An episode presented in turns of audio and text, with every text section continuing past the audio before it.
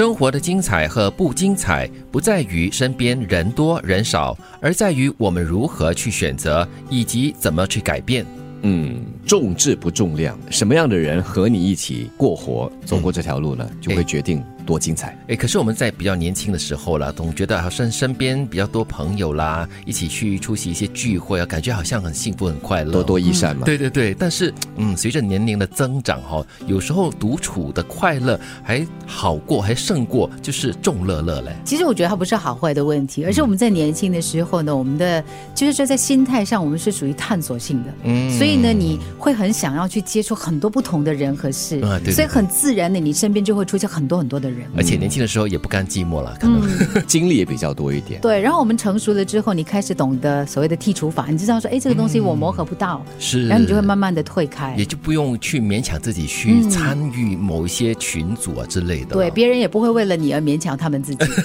对，所以这句话是一个很好的提醒，就是生活的精彩跟不精彩呢，就是不在于你身边有多少人的，而是在于那个质才是重要的。所以我觉得也要对自己善良一点。当你发现说，哎，一方面我我以前好像是就多多益善的，但现在我越来越少了，对一直在剔除。不要怪责你自己，也不要质疑你自己，这是一个自然的成熟的过程。哎，可能刚开始的时候呢，会有一点点的郁结跟郁闷了，就说哎呀，我的身边的朋友好像越来越少了，为什么？是不是我出现了什么问题？但是我觉得这是一个很自然的一个现象。你出现的不是问题，它只是一种成长和改变。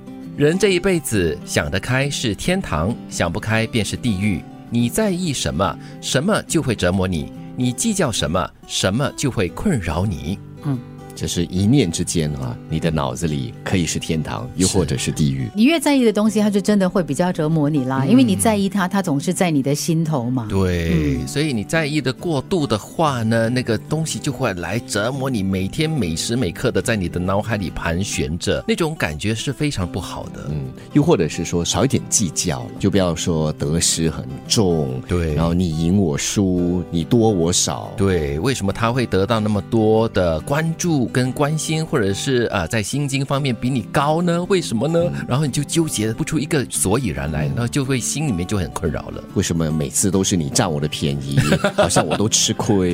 对，天大的事，只要顺其自然，也不过如此。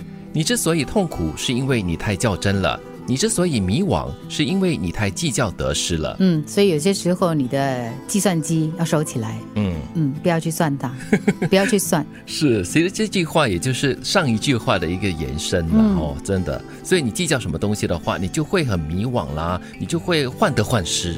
计较啦、较真啦、计算啦，这些都是放不开哦，就是你一直抓这样什么东西啊。在一定的程度上呢，我在想哦，它提醒了我们呢，就是有些东西不在我们的掌控之内的。嗯，如果你越是想要去驾驭它，你其实越会失衡。对，尽人事，听天命，得之我幸，失之我命。期望过高是所有痛苦的根源。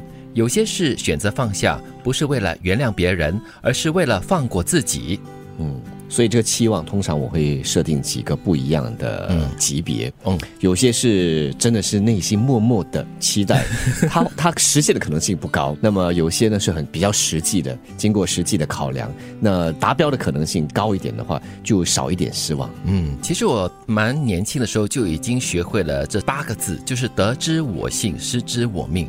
很多东西你争取得到呢，就是你的运气好；但是你失去了过后呢，也就是在情也在理啦。嗯，我通常是这样子，就是我会设定一个自己很想要的一个目标，嗯，但是与此同时呢，我会先给自己打个底，嗯，就是这个是一个很高的目标，如果你达得到的话呢，当然就是一个天时地利人和；如果你达不到的话呢，那你就要去接受它，你不要让自己就是处在一个美好一定会发生的一个状态，不然你失望会很大的。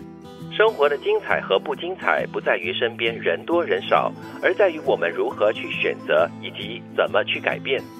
人这一辈子想得开是天堂，想不开便是地狱。你在意什么，什么就会折磨你；你计较什么，什么就会困扰你。天大的事，只要顺其自然，也不过如此。你之所以痛苦，是因为你太较真了；你之所以迷惘，是因为你太计较得失了。尽人事，听天命，得之我幸，失之我命。期望过高是所有痛苦的根源。有些事选择放下，不是为了原谅别人，而是为了放过自己。